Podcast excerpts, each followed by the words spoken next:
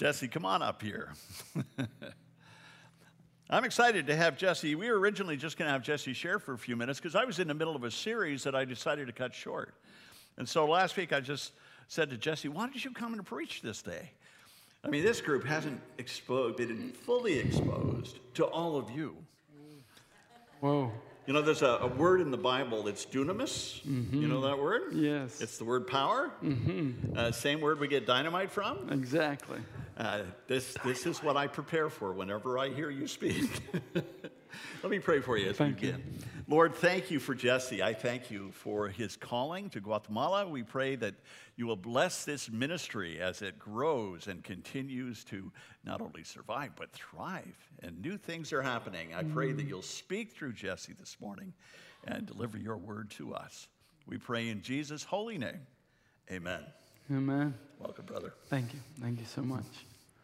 Yeah, it was a it was a great message to receive from the pastor. He was asking if I was willing to to preach, and I was like, "Wow, that's great! Uh, I'm excited for that." First, I want to say thank you. Um, thank you to the congregation. Many in the congregation have prayed for me, my wife, and my son. Many have prayed for Abogar International Ministries and the work we're doing throughout Latin America, but right now, specifically in Guatemala. So thank you for that. We also received some letters in Guatemala. That's so very exciting. I love mail. I don't know about you guys. I love mail. I never get mail. That movie, You Got Mail, that should be written for me, and I hope it's true. I like, I like getting mail. Um, so we've gotten a couple of, of cards from you guys, and it's been great. I will let you know that when you send the card, it takes about two months to arrive at my doorstep in Guatemala. So plan kind of based on that.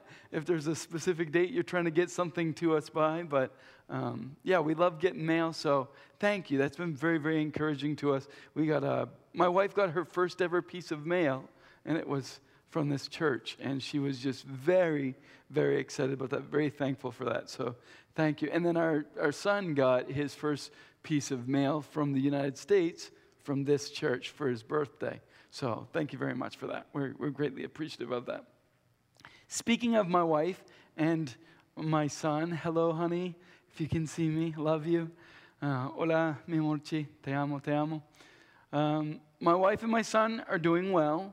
Um, they send their greetings. Um, Jedediah just with a big smile. Um, and my wife said to say thank you for your support for me, for the ministry, for our family. So thank you all very, very much for that. Greetings from them. Uh, my family is doing well. Jedediah has had some challenges, as many of you know, um, but he is adorable. I should have given you a slide. I should have given you a, a picture to put up there so y'all could, could see the, the gorgeous little boy that he is. Um, he's doing really, really well, and we're praising God for that. There's been health challenges, but God's faithful, and he's stable right now, and I'm looking forward to being able to hold him in my arms this Wednesday. I fly out on Tuesday, but I have an overnight in Houston. But we'll get back on the ground uh, Wednesday about midday and be able to have him in my arms and my wife as well, which is very exciting. Woohoo! Um, so, yeah, things are going well with our family. Uh, we're thanking God for that. For the ministry, I'd like to give just a little update on, on how ministry is going. We are praising God. Yesterday, we had a, an event in Hanover. Um, had about 45 people in attendance, uh, just celebrating 10 years of ministry. And uh, it's incredible. I sat down at my computer over the last week. I've been really, really busy, so it had to be kind of last minute. So, this last week, looking at like 25,000 different pictures that have been taken over the last 10 years and editing that down to 2,500 pictures that would be shown on a, on a, um, on a slideshow at the event. It ran three times, it's two hours long, but just overwhelmed by the goodness of God, what He has done in and through our ministry over these past 10 years, the way He's, it's been very different. We were very honest. Uh, one of our former board members, my spiritual father, Mike Holland, was at the event and shared, you know, we had anticipated being a little bit further along at this point, um, but God has been faithful and good in what He has been doing, surprised us in many ways at ways He's used the ministry to bless others. So, in the end of June, we were able to start up our Vidas Nuevas ministry, which is a ministry, ministry directly to the children in a red zone community.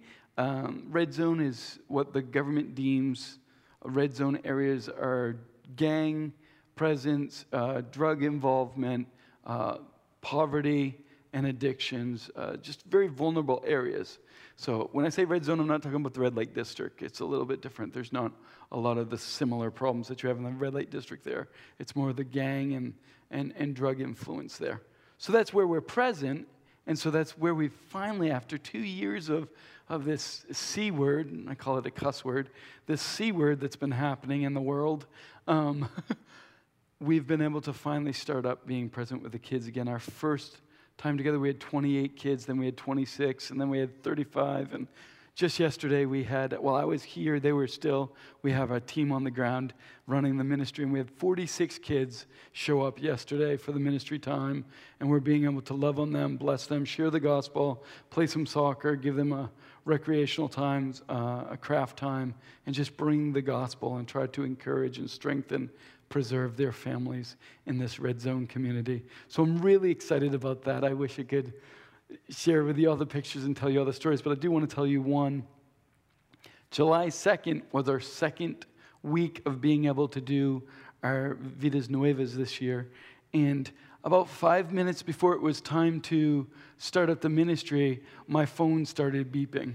And I had four of the volunteers cancel on me a volunteer that was supposed to be doing the giving the lesson, a volunteer that was supposed to be leading the soccer time, and, and two other volunteers just said, ah, other things, I'm sick, I can't be there.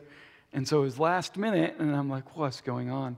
So we got the kids together. We walked them to the soccer fields where we hold our Vidas Nuevas ministry. And uh, as we get there, it starts to rain. Our soccer, the soccer fields that we rent are open air, and so it's not the most conducive for it to be raining. Uh, fortunately, the guy in charge came over to us and said, Why don't you go under the tin roof that we have over here for a couple of parking spaces? Why don't you go under there, take the kids over there, and just spend some time with their, them and see if the rain just passes? So, as I was walking that way, God said to me, Why don't you share your testimony of how I've used soccer in your life? Because kids love soccer. We play soccer with the kids in Vidas Nuevas. And so I shared. I shared my testimony and um, had this new guy in our group um, 17 years old. He was sitting just to the right of me. And he was really engaged. I was really surprised because he was kind of that age where you thought you might, you know, just kind of be distracted and thinking of other things. But he was really engaged. And so I shared my testimony, shared about what God had done, and then I offered um, for the children to say the salvation prayer and know Jesus not only as Savior, but also as Lord. I'm very adamant that we as the church share both aspects. God doesn't just save us, He also wants authority of our lives. So I shared that and uh, asked if anybody wanted to, you know, I had the kids close their eyes and, and bow their heads and asked if anyone wanted to accept Christ. And he raised his hand. And 17 years old, Brian, awesome. Like it just, that to me is why we do ministry. That to me is, is what it is about being present there. So the next Saturday, the 9th, I, I had already communicated with him during the week and said, hey, can I take you out for breakfast? So I took him to McDonald's because the American things are kind of wanted down there for some reason. So we went to McDonald's and had breakfast there. And I gave him a Bible and asked if we could start a discipleship relationship. And uh, he's excited for that. He's also on our volunteer team to help with the program, with the Vidas Nuevas program. And he also wants to be in a leadership development program with me. I've bought six books, John Maxwell books here uh, in Spanish that I'm taking back with me. And then we've got six young guys that are interested in a leadership development time with me. So praise the Lord for that. Things are going, going well with Abogar. We are praising God. Uh, from the human perspective, people could say, Oh, you're so small, not, not a whole lot is happening. But these are the things that God's heart is about, that we get to see lives transformed and eternity impacted and changed for His glory. So, very, very excited about all, all that. We're also doing a building up theme for this year. Building up is our theme. And uh, we have a church that is uh, our largest sponsor for the ministry and they just up their amount and are coming, having me come visit them in October to share with them about our ministry and about our building up project. So if you pray that God would put it on their hearts because they're taking a special offering that Sunday specifically for our building project. We're going to be building a four, four story uh, building on the property that we bought just a couple of years ago there in Guatemala. It's just a small plot of land, but God said, build up. So that's kind of influenced our theme for this year. Wonderful. So that's my update on ministry. Abogar is going well. We're thanking the Lord for that 10 years of ministry and going strong. Praise the Lord. I wanted to talk to you today about God's great grace. That's what I would name this sermon. Um, hearing Pastor John talk about dynamite, I am blown away when the Holy Spirit shows up. Like, that's when dynamite happens. I have so many times tried preaching in my own strength and boy, does it just kind of fall flat on its face. Can God use it? Yes, absolutely. But it just kind of falls flat on its face. But with the Holy Spirit leading and guiding, um, I, I, I, think what, what's going to be spoken here today is exactly what He has for, for someone here in this, in this congregation. I'm very excited to share it. So, God's great grace. There is a verse that has stuck out to me often. Um, many people have asked me, you know, how do I know what God's will is for my life? How do I know what God's calling me to be doing? And I always find myself a little bit surprised by that. There is a verse in the Bible that is written for every human being what God's will is for you. And it's very clear, and I love it. So if we were to look in the Bible, in Micah chapter 6, verse 8, it reads, He has showed you O man, what is good and what does the Lord require of you? To act justly, to love mercy, and to walk humbly with your God. Now, how that pans out is obviously very different. Some are called to be missionaries across the sea, some are called to be missionaries here uh, where God has planted you here. Others are called to the business world, others are called to being a stay at home mom or a stay at home dad. There's so many different things that God calls us to. But that calling right there is a calling for all of us, no matter where He's called you. He's called you to do justly. I like that translation a little, little better. Like to do justly, not just to act justly, but to do justly. And everything that you do, may justice be a part of it. To do justly. To love mercy who here loves mercy? Yeah? For yourself, right? Who here loves to give mercy? if we're honest, we're, we're, we're quite a judgmental and condemning people in our own, in like the natural, not in the spiritual. We're, we're prone to see someone that looks different, smells different, acts different, and kind of stick up our nose and, and not really want mercy for them. We kind of just don't want to be around them. So, loving mercy is something that is a discipline that we have to learn, that we have to really implement in our lives by watching that God has done it for us. We love mercy. There is a truth about that when it's for us. We love how merciful God, oh my goodness, God has been so merciful to me. I can't even tell you. Uh, yeah, I deserve hell a million times over, and His mercy has just fallen upon me. I love that mercy. But do I love it to extend it as well?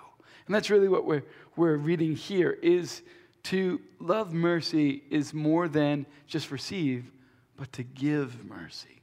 To love being merciful, which is, which is powerful to me. And then walking humbly. How many of us are humble? I'm the most humble person I know. Yeah, yeah. Yeah, humility is not always our, our, greatest, our greatest strength. And so, walking humbly with our God. I have a few, few passages that speak to these different aspects of this verse. I think they kind of outline uh, what's being asked of us in each of these uh, three aspects to do justly, to love mercy, and to walk humbly with God. So, do justly.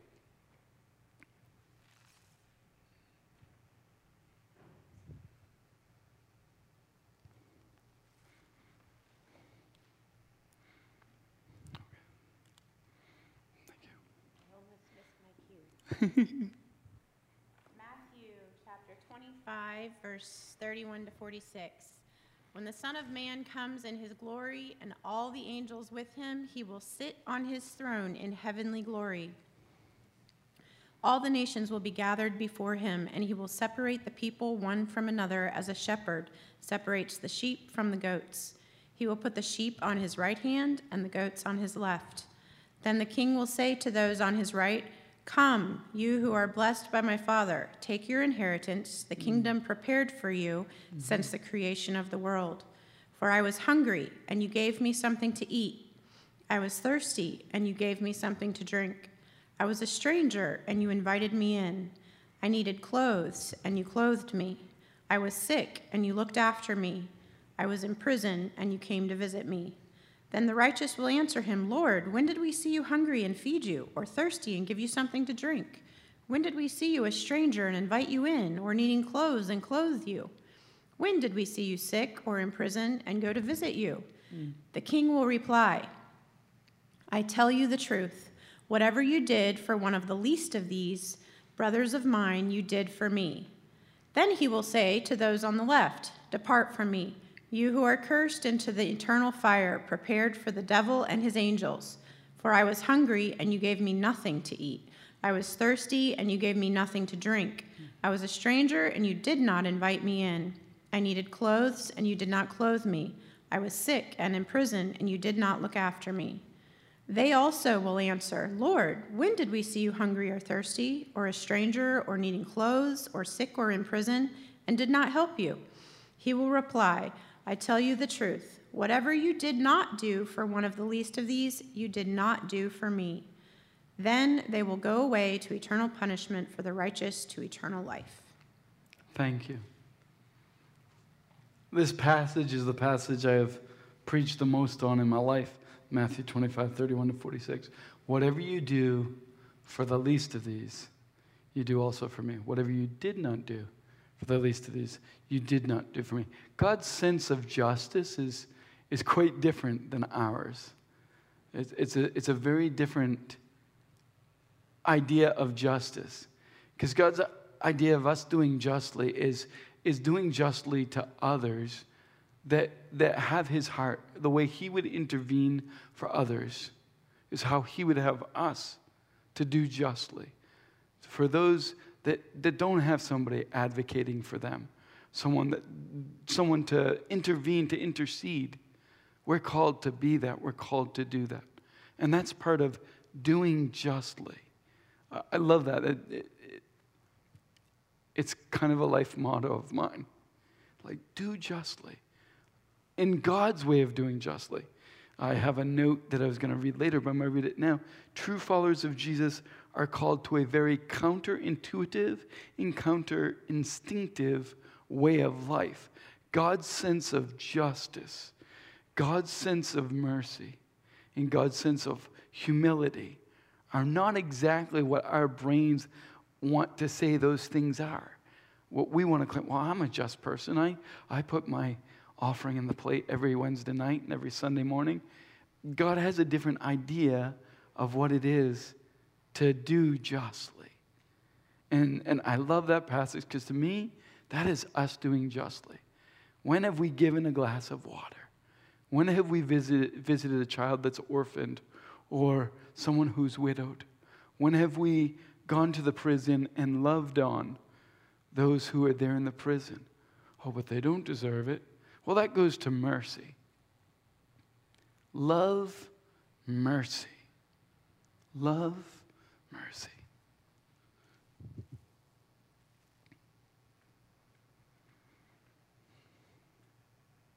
This reading is from John 8, verses 2 through 11.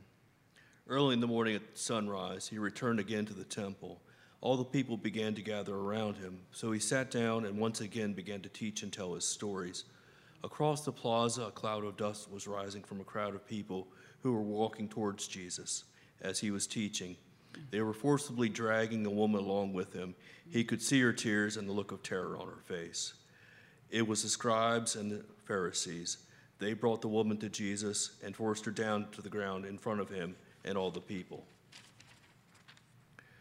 Wisdom keeper, they said, We found this woman in the very act of being unfaithful to her husband. Moses instructed us in the law to throw stones at her until she dies. What do you have to say about this?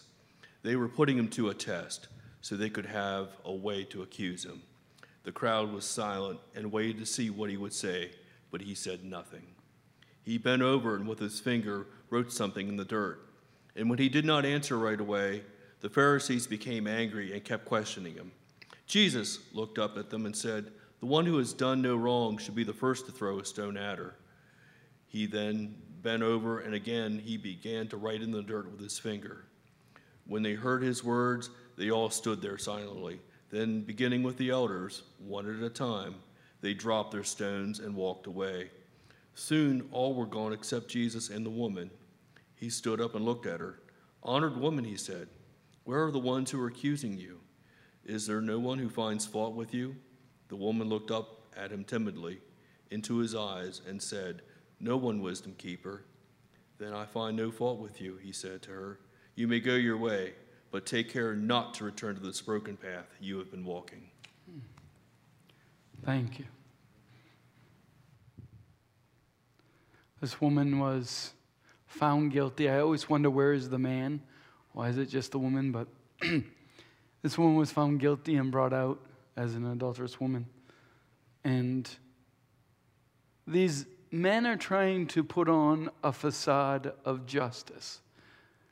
Instead of it being justice, it's justifying themselves by the word of God, which many times we can do. I heard a wonderful, um, wonderful phrase in college from one of my college professors, and he said, Any text without a context is a pretext. Don't be a pretext Christian. And I, and I love that. I think there's a lot of power in that. In context, we, we understand what the word is saying. So, as they're trying to justify their actions, your word, you know, the law of Moses says that we should stone this woman to death. What do you say? Trying to, to catch him in a trap. I love the mercy that God shows here. He humbles these men who want to throw some stones, and we don't know what he wrote. There's, there's no way. Uh, nobody knows what he wrote. But it was sufficient enough to convict them that they couldn't throw the stone, that they couldn't cast those stones, that they had to put them down and walk away themselves.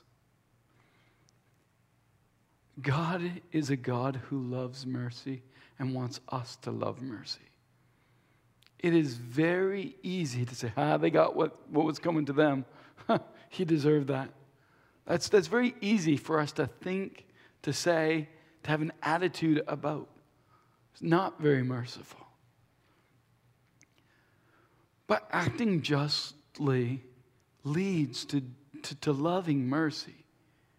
Because when we see what God calls justice, when we see what God says is to do justly, and we do that, so go and give someone the glass of water that they need, clothes on the back that they need, visit them in the hospital, visit them in the prison, be with the people that are the least of these. As we go and we do that, as we are about that, God instills in us through His Holy Spirit this love of mercy that we want to see the God victory come through in people's lives being redeemed and changed. It is because God was merciful.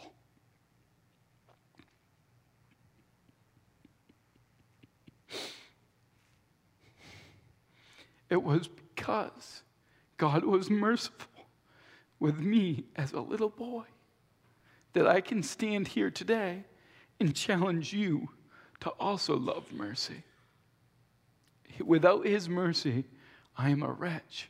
Without His mercy, I am nothing. And I would not have the impact on the world that I'm having the way that God has called my life to be if I didn't also walk loving mercy. I don't do it perfectly, far from a saint. But to do justly, to love mercy, and to walk humbly.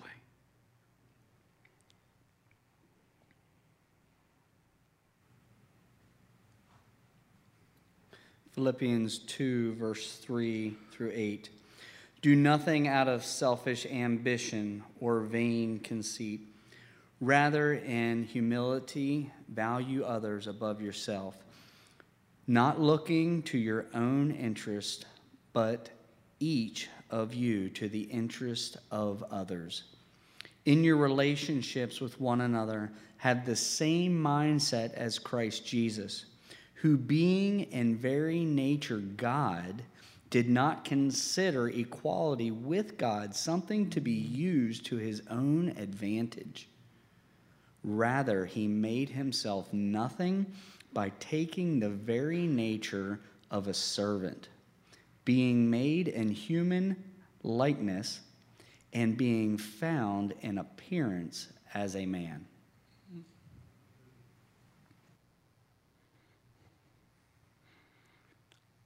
I love Jesus' example that he leads for us in humility. Here is the author of life. Here is the author of everything that has ever existed. And he came to serve and not be served. He came to live as a servant. He came to live humbly, to model for us what humility looks like. I, I, have, a, I have a fun brain. Um, God gave me a genius IQ before an accident. Some of that still sticks there a little bit. My brain can go on like 40,000 different synapses at the same time, and I have like 40,000 stories going on. I think about all the superheroes that we've created. Marvel has come out with an awful lot, and as I think about every one of those superheroes and the, the powers that they were gifted with, if you think about the superheroes, at least the good superheroes, I think now they're creating superheroes that are heroes that shouldn't be heroes, but the superheroes that have good powers, Jesus has all of those. Here is a man who walked on water, who spoke the earth into being, who knew you before the creation of the world, and yet came as a baby in a manger. I want to say something that'll disgust some people probably. Pooped for 33 years. Do you get that? That's humility. That's, that's Jesus. to walk humbly. God's great grace to us is his invitation into this life to make it about Him and not about ourselves. And Jesus showed us a great model of that as He walked humbly here. I'm going to repeat the quote that I said earlier. Just in, it's my quote, but it's it's something that I just think is very, very important for us to really hear. True followers of Jesus are called to a very counterintuitive and counterinstinctive way of life. The least of these. Who in their right mind is honestly thinking about the least of these because they want to. We find ourselves wanting to, I, I still am guilty of this. I hate it. I, even in this past week, there was someone that I wanted to do that to, and I had to repent because that is someone that Jesus loves. That is someone that God wants me to do justice with. His kind of justice. Go be His light, go be His love, go be His presence to the least of these. Justice is not punishment, but rather is God's gift of grace. That really is the justice of God. His grace doesn't give us excuse to sin. What did he say to the lady who was caught in adultery? He said, Go and sin no more. It wasn't the go and the mercy that he extended and not giving the punishment that she may have deserved was an excuse to go and sin some more. We miss it if that's what we let it be. It's go and sin no more. Pretty powerful. Mercy is also grace over the idea of punishment. So justice is a form of God's grace. Mercy is a form of God's grace. And I want to tell you, only by God's great grace may we humbly walk with Him. I have seen so many people tout how great they are and not seen how very minuscule and very vain that looks and is in the big picture. In the reality of all of this, Jesse Allen Rivers doesn't matter. What matters? God matters. The justice that God wants lived out on this earth matters. The mercy that He wants shown that points back to Him, that matters. And living a life of humility, serving others, is so much more fulfilling than living, living a life so full of vanity and pride.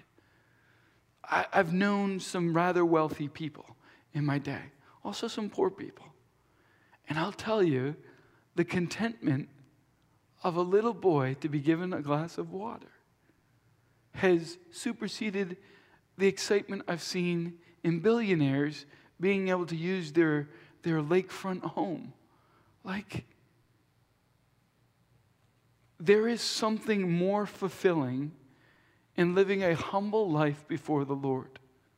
Walking humbly with God is so much more fulfilling. There is God's grace given to us. As we walk in humility, we are more fulfilled, we are more content than walking in our own. Well, look at me. Mm, mm, mm. Mm-hmm. Oh, oh, look here. Yep, yep, yep. My name, my that doesn't it doesn't do anything in comparison to when we walk humbly. And and and we give the glory where the glory goes, back to God. That really, it's a grace of God that He allows us, that He invites us into a life of service, walking humbly. And, and then it points back to Him, but it also fulfills us. It brings us to a place of such great satisfaction and contentment. Moses asked to see God's glory. And God graciously showed it to him, at least in part but he protected and covered him. As he put his hand over him, I can't think of any other action I've ever heard of that to me speaks of great humility. God's like, I know I'm I know I'm this, but I know you can't handle it. So let me tone it down a little bit for you. I'm going to put my hand here. I'm going to put you in the cleft of the rock and just let you see my back so I don't obliterate you. Like what a grace of God. What a humility of God. It is only by God's great grace can we do this life well. It is only by God's great grace can we do this life well. So let us ask God to extend to us His great grace to do justly, to love mercy, and to walk humbly with our God. As we do that, we impact this world. We have a greater testimony than we're ever going to create for ourselves. I love this passage, and I hope we meditate on it and we take it to heart. How doing justly leads to loving mercy, which helps us to walk humbly before God. They're all intertwined. It's not three separate things, it's actually a, a knit together package of God's great grace of how we're to live our life to do justly, love mercy, and walk humbly with our God. Amen.